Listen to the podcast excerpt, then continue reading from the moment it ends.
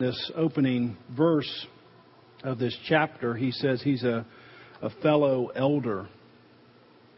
He's an under shepherd, like the people he's talking to, and he's reminding the people that a, the chief shepherd, who is Jesus, is going to come. If you read uh, Hebrews 13:17, you would hear the writer of Hebrews say, "The elders keep watch over your souls."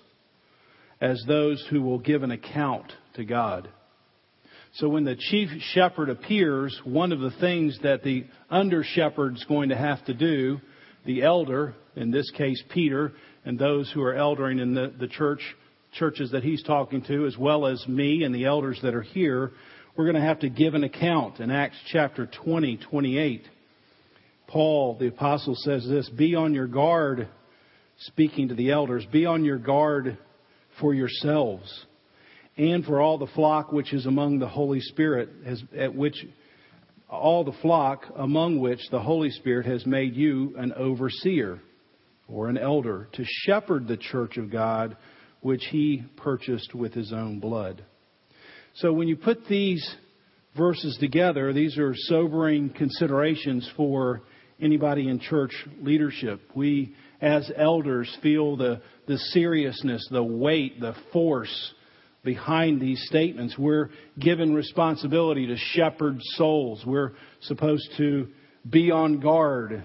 We're supposed to keep watch like a shepherd would. Because when Christ appears, when the chief shepherd appears, one of the questions he's going to ask me is, Paul, how did you do in shepherding this flock at Christ Community Church? You, Paul, give an account for your shepherding. So that's no easy task for me. It's no easy task for the elders that are here. As, as formidable as the task is, is of shepherding, shepherding is also one of the most familiar and beloved passages or, or metaphors in the Bible in terms of church leadership.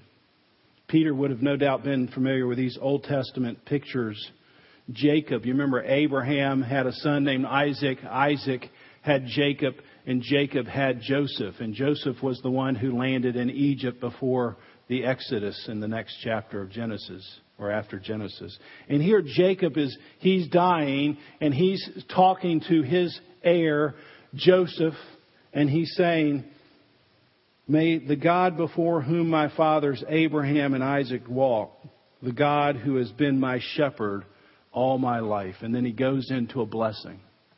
He, he's reminding his son that God has been his God and his God has been like a shepherd to him his whole life. And may God be a shepherd to you, Joseph. First, 2 Samuel chapter 5. The Lord said to David, you will be, you will shepherd my people, Israel, and you will become their ruler. So David's going to become the king. He's going to become the ruler. But what is his rule going to look like? It's going to look like a shepherd. Going to look like God's shepherding of God's own people. Psalm 23, the Lord is my shepherd. Isaiah 40, part of which we sung here this morning. See, the sovereign Lord comes with power and then when you hear that, you want to say, well, how? He's, he's coming with power, but what is that power going to look like? And Isaiah tells you, he tends his flock like a shepherd. He gathers the lambs in his arms. He carries them close to his heart. He gently leads them. So these are all Old Testament, and we could name a number more. But Peter certainly would have heard these words because he was in the presence of Christ when he gave them. John 10:14, I am the good shepherd. I, I know my sheep. I don't just know them sort of generically. No, I know them by name. I am that kind of shepherd. And we don't know what might have been in Peter's mind as he was talking about these elders who are going to be shepherds of the flock. Verse 2.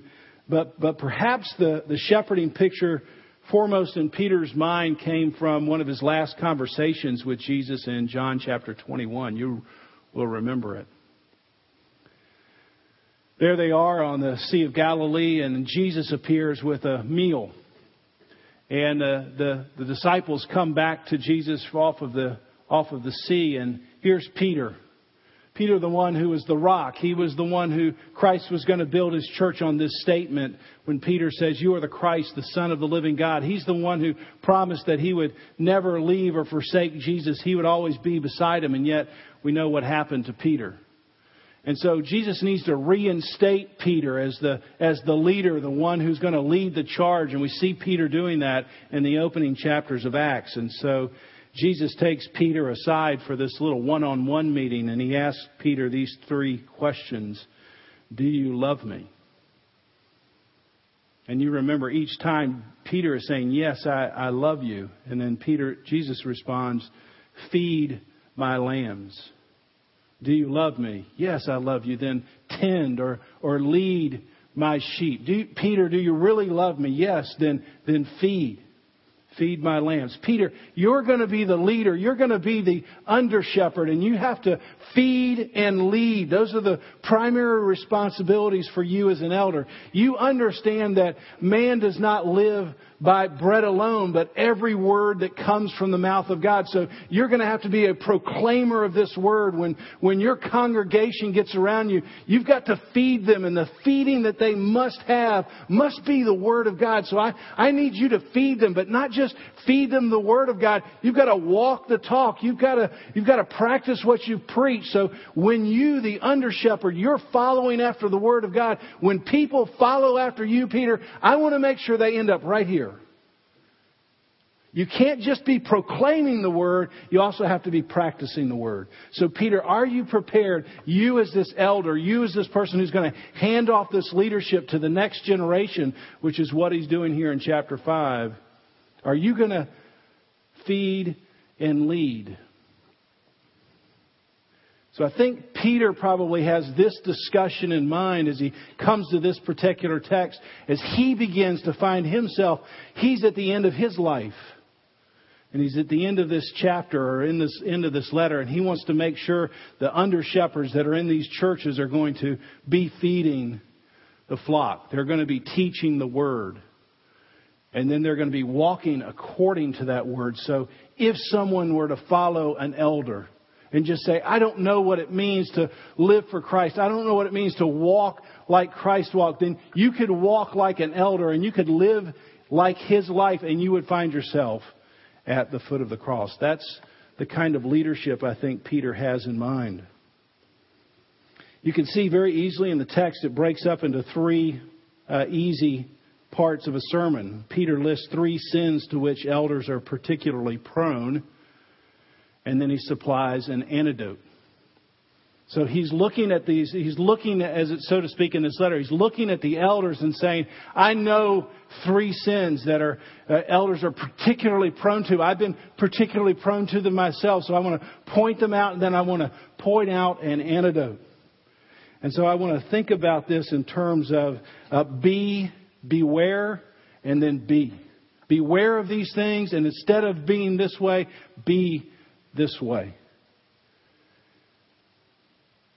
John Calvin says this in, this uh, in regards to this text. In exhorting the elders to their duty, duty, Peter points out three vices often found, namely sloth, desire for gain, and a lust for power.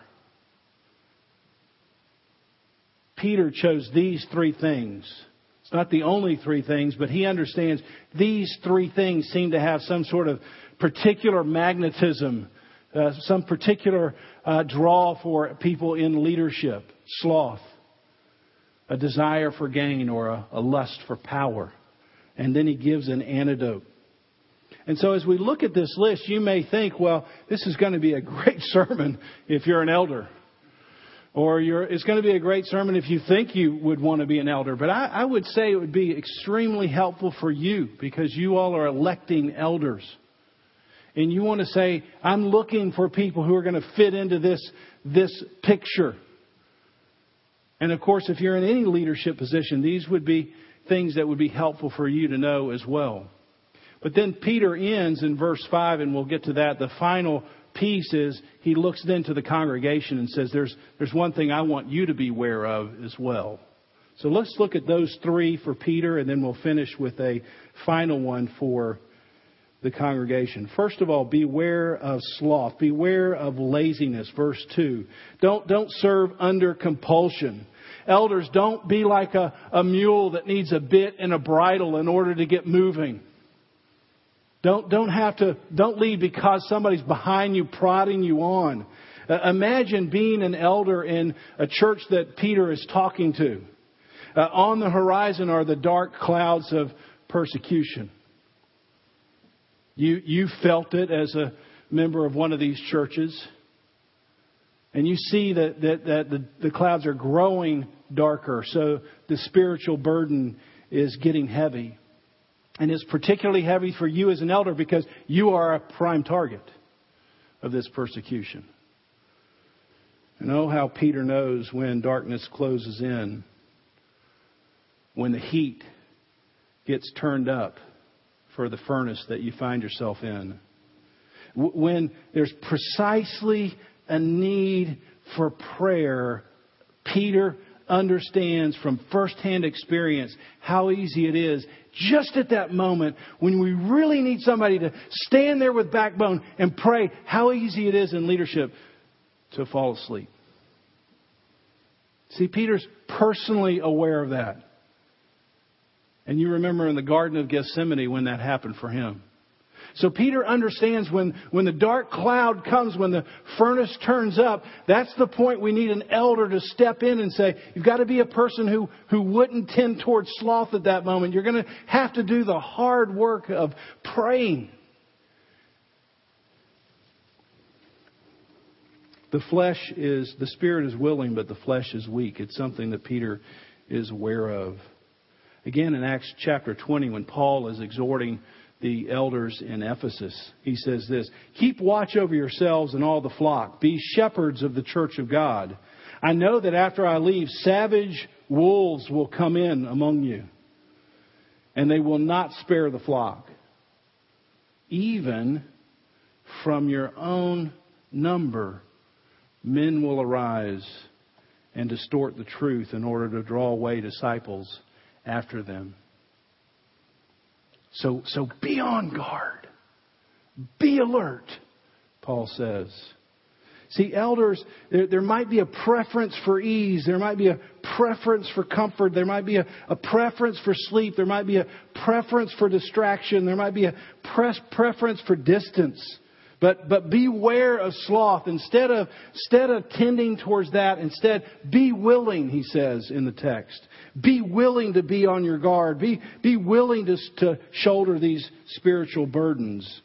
Be willing to fight the fight that's going to come from the outside and also going to come from the inside.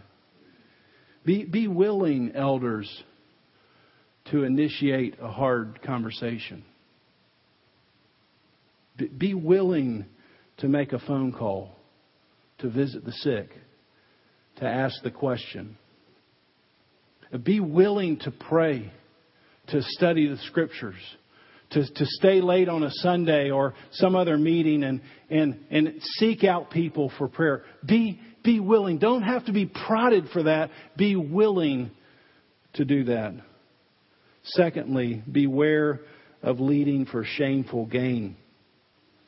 Peter is not saying that an elder couldn't get paid for the task of shepherding. We know that from a couple other places in the Bible, Matthew 10 and 1 Timothy 5. Jesus and Paul talk about uh, it's okay for somebody, in this case me, to do this as a job and get paid for it. So he's not saying that you couldn't do it for money. He's saying you couldn't do it in a shameful way. You couldn't do it just for shameful gain. He's saying don't masquerade as a servant of God when really you're just serving yourself. Money can have such a, a corrosive effect, which is why Paul in 1 Timothy, when he's giving the list of qualifications, remember what he says about an elder. He can't be a lover of, he can't be a lover of money.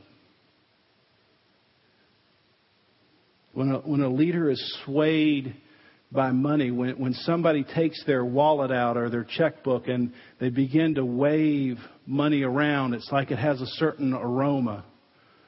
It has a certain magnetic effect.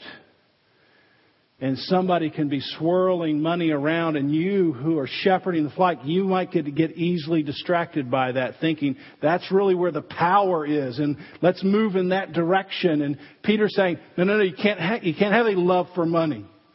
Money can be used as a tool for many good things, but if you, you have a love for money, you're going to be distracted from what you're supposed to do. And when you get distracted, elder, when you, when you pull away after money, then a crack opens up and all kinds of sin rushes into the church because of your distraction.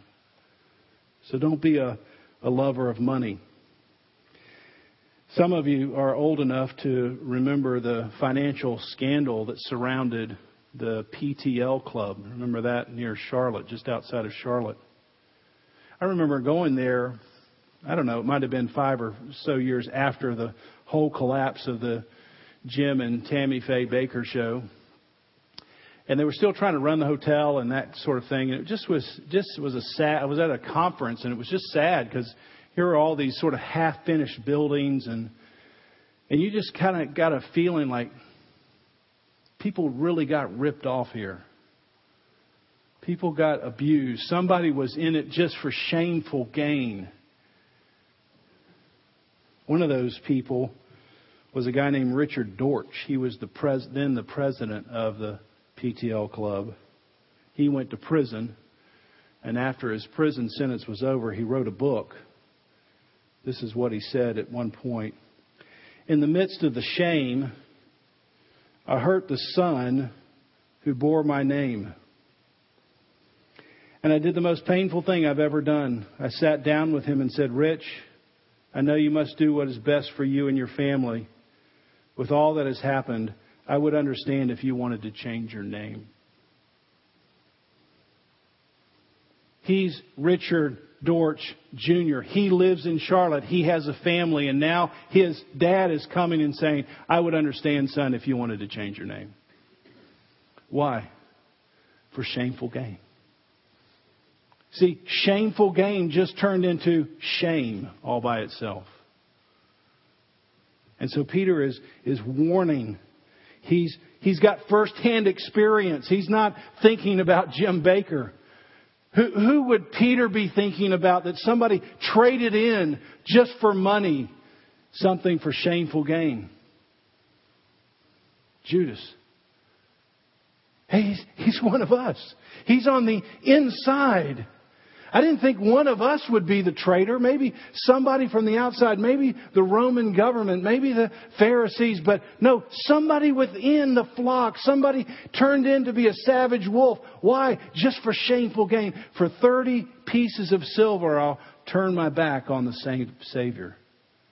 So Peter was familiar with no matter what context you find yourself in, whether it's 30 pieces of silver or you have the, the context of a television and you can have multi-million dollars. Either way, when money comes out of somebody's pocket, it has a kind of magnetic effect. And Peter is aware that if you're a lover of money, sin is going to inhabit the church.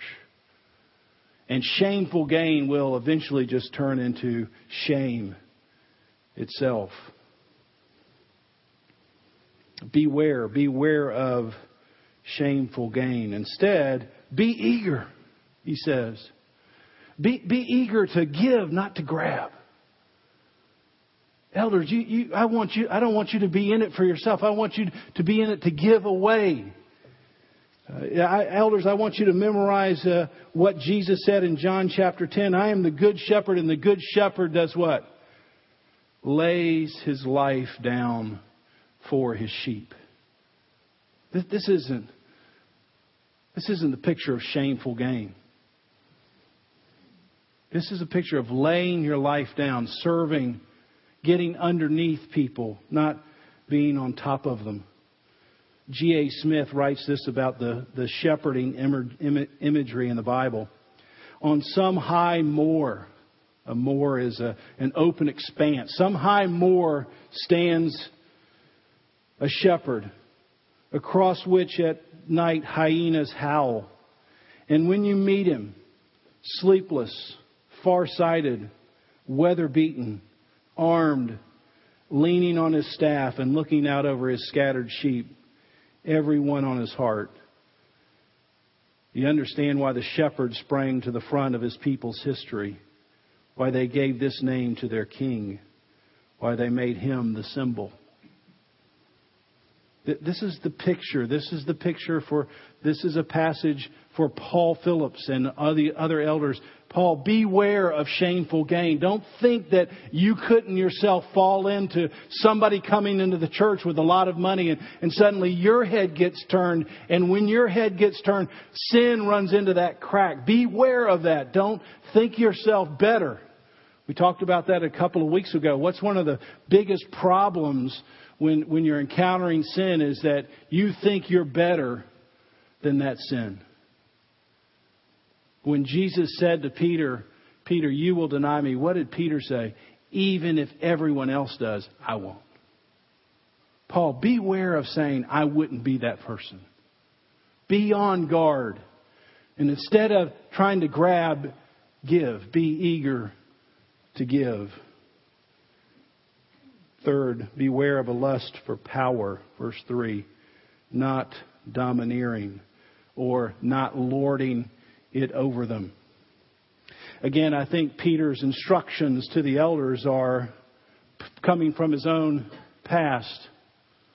And you, you remember the particular event that somewhere in, in Mark chapter 10, Jesus is walking around with his disciples and somehow James and John get Peter, get Jesus off to the side. And they say, Jesus, we would just like you to do whatever we want. Hey, me too. I'm up for that. Jesus, can I just give you a list and whatever I want, you'll want? Imagine James and John saying, just give us whatever we want. And Jesus says, okay, what is it you want? Well, Jesus, we know you're the power broker. You've got the, the real seat of power. And the people closest to you, they're going to have power. So we're just asking for this just one little request. Could we have the seat on the right and the left? Because we want to be lords over everyone else. And then that escapes out somehow and gets into the rest of the disciples. And what are they? That says they're indignant, meaning they're, they're jealously angry that they didn't have the conversation first because they wanted to be in that little right and left hand. And then Jesus calls what I think might be the first genuine come to Jesus meeting.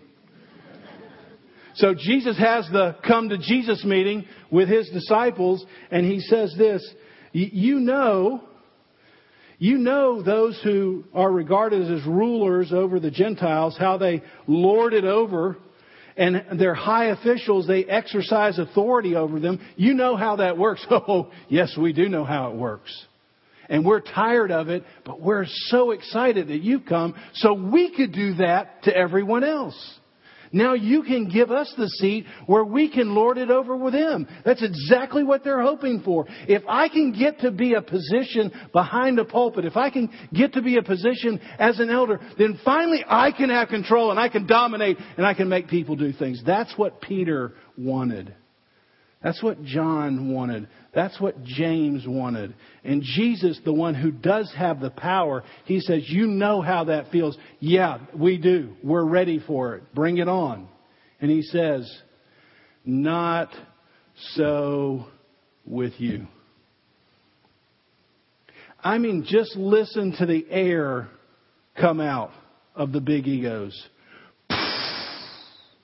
Twelve times not.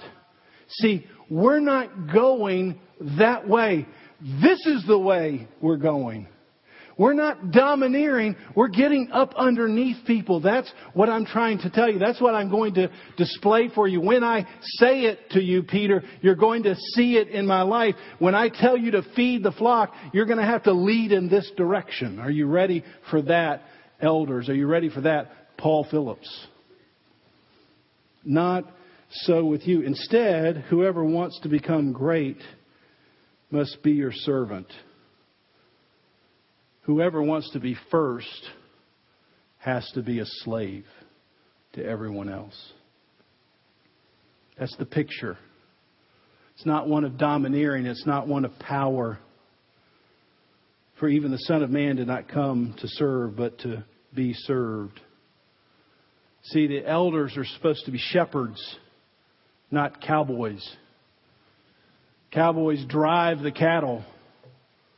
They get behind and drive them to where they want to go. Shepherds have to get out front and say, You follow me.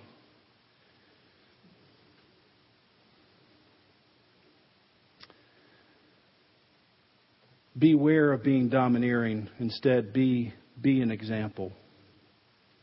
Verse 3. Peter, get out front, clear a path, lead and feed. But when you pray for your elders, these are the kind of character traits that you need to pray into our lives. We're not, we're not unaware of them. We're not we're not uh, unattracted to some of them at different points. Pray for me. Pray for us that we wouldn't tend towards sloth, that we wouldn't do things out of shameful gain, that we, we would be people who would be servants instead of people who would be domineering. Those are characteristics you're looking for for somebody that's in my position or a position of an elder. Finally, one final comment, verse 5. Notice there it says, likewise. I've been saying something about how elders should live and look. Now, likewise, I'm turning, I'm going to point to a different group. Likewise, you, you the congregation, those who are younger, those who are underneath the elders, you have a certain thing that you're supposed to be, and that is submissive. We're familiar with this term because we've been reading through this book. Chapter 2, verse 13, Peter says, Be subject to rulers. Chapter 3, verse 1, Wives, be subject to your husband. You might remember the, the, the fun Greek word to say, hupotasso. Just, it's just fun to say, hupotasso. And so it means, it's a military term, line up under to, to fall in line. That's what he's saying. If, if you're going to be a good citizen, you've got to fall in line underneath the government that's uh, with that's over you. If you're going to be a good wife, you've got to fall in line with the leader of the house. That's your husband. If you're going to be a good congregant, if you're going to be a good member, you've got to fall underneath God's designed leadership for the church, which is elders. Now, obviously, we're not talking about in any one of those places falling in line with somebody who's leading you away from the Word of God or in contradiction to the Word of God. That's not what we're talking about. But as one scholar put it, this idea of submission is a, is a disposition or an inclination to yield.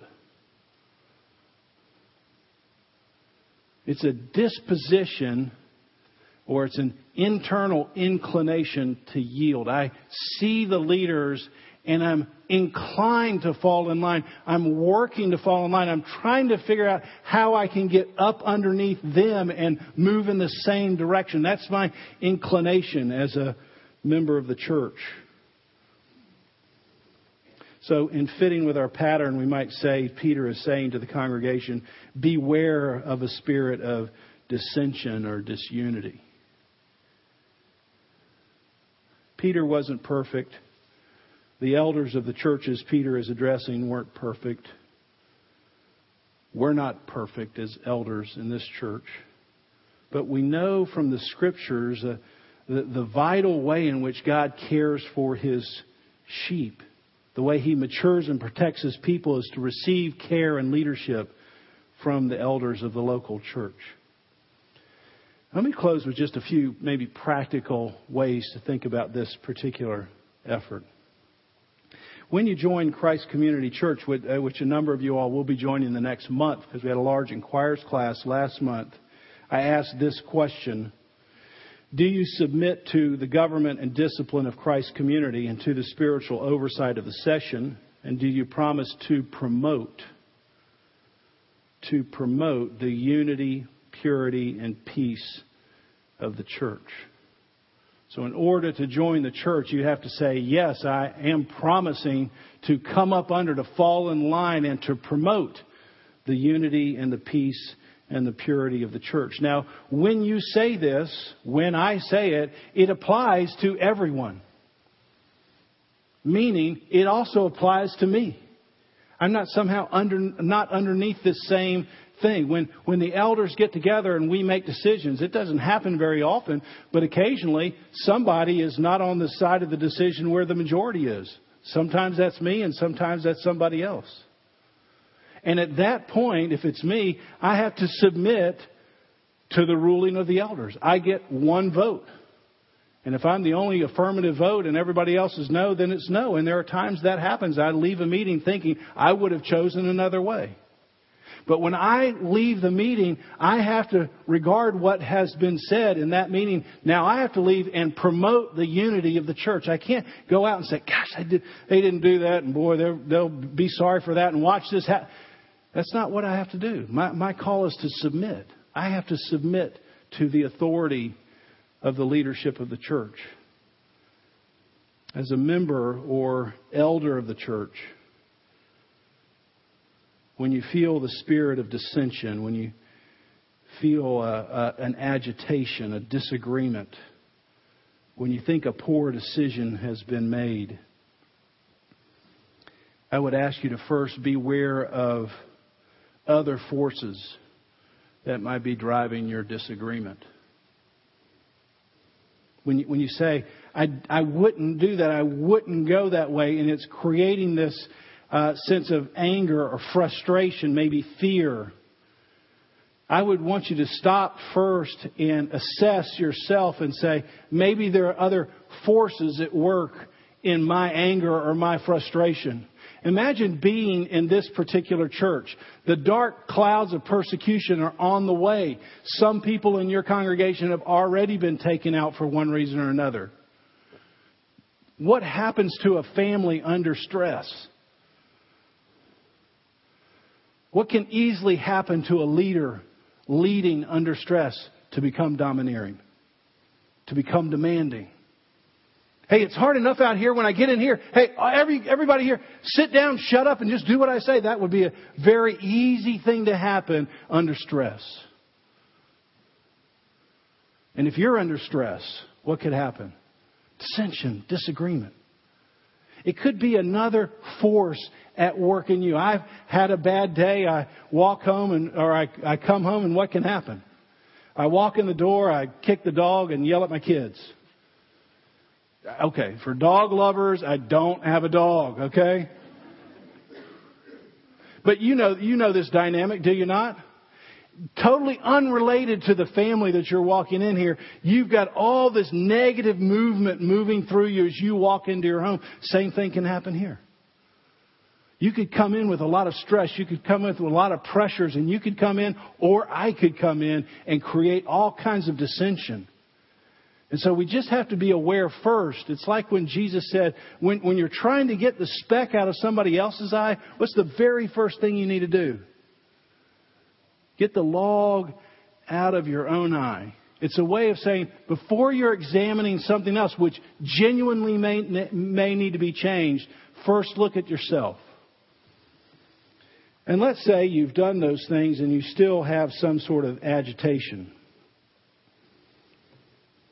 something just nags at you, it just doesn't go away, I would, I would implore you, I would plead for you to come and talk to an elder. We don't bite.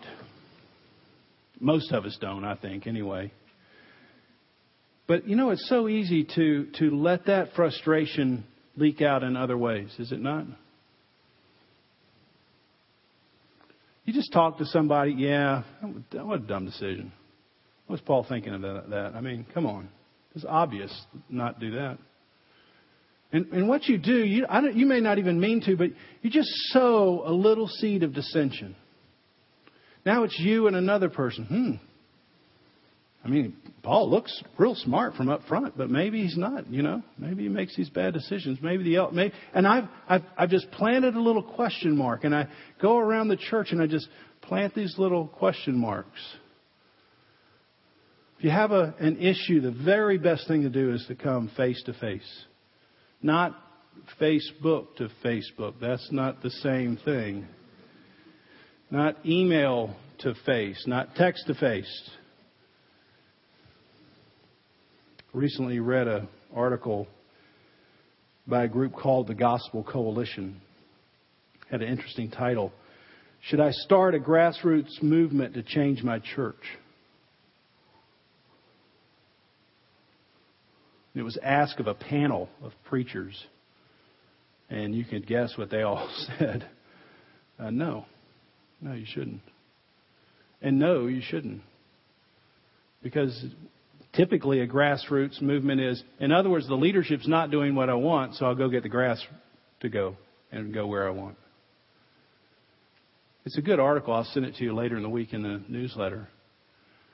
There are real places of uh, discussion, and maybe if you come to us, we can provide some clarity because you know there's lots of things you don't know. You've been in that situation, have you not? You sure that's the right thing to do, and then somebody gives you new information. You go, "Oh, hey, I didn't know that. That changes my opinion." Could be a lot of things you don't know, and maybe we could clarify it. Maybe there isn't a clarification. You just think one way, and I think another, and then you know at that point we have to go with what the elders say, and you have to work to promote. You have to work to fall in line. You have to work for unity. I would say that this is uh, passage is difficult for both. It's difficult to be an elder, to lead in this kind of way. It's difficult to be a, a member and to try to work to promote. And the thing that I think ties these two together is in verse 5. Clothe yourselves, all of you, with humility. Just don't consider yourself better than someone else. It's what Jesus did. If we're all following him together, it's not to say there won't be bumps on the road, but I think we'll cut a straight path towards the direction God wants us and we'll leave a path for people to see him. Let's pray together.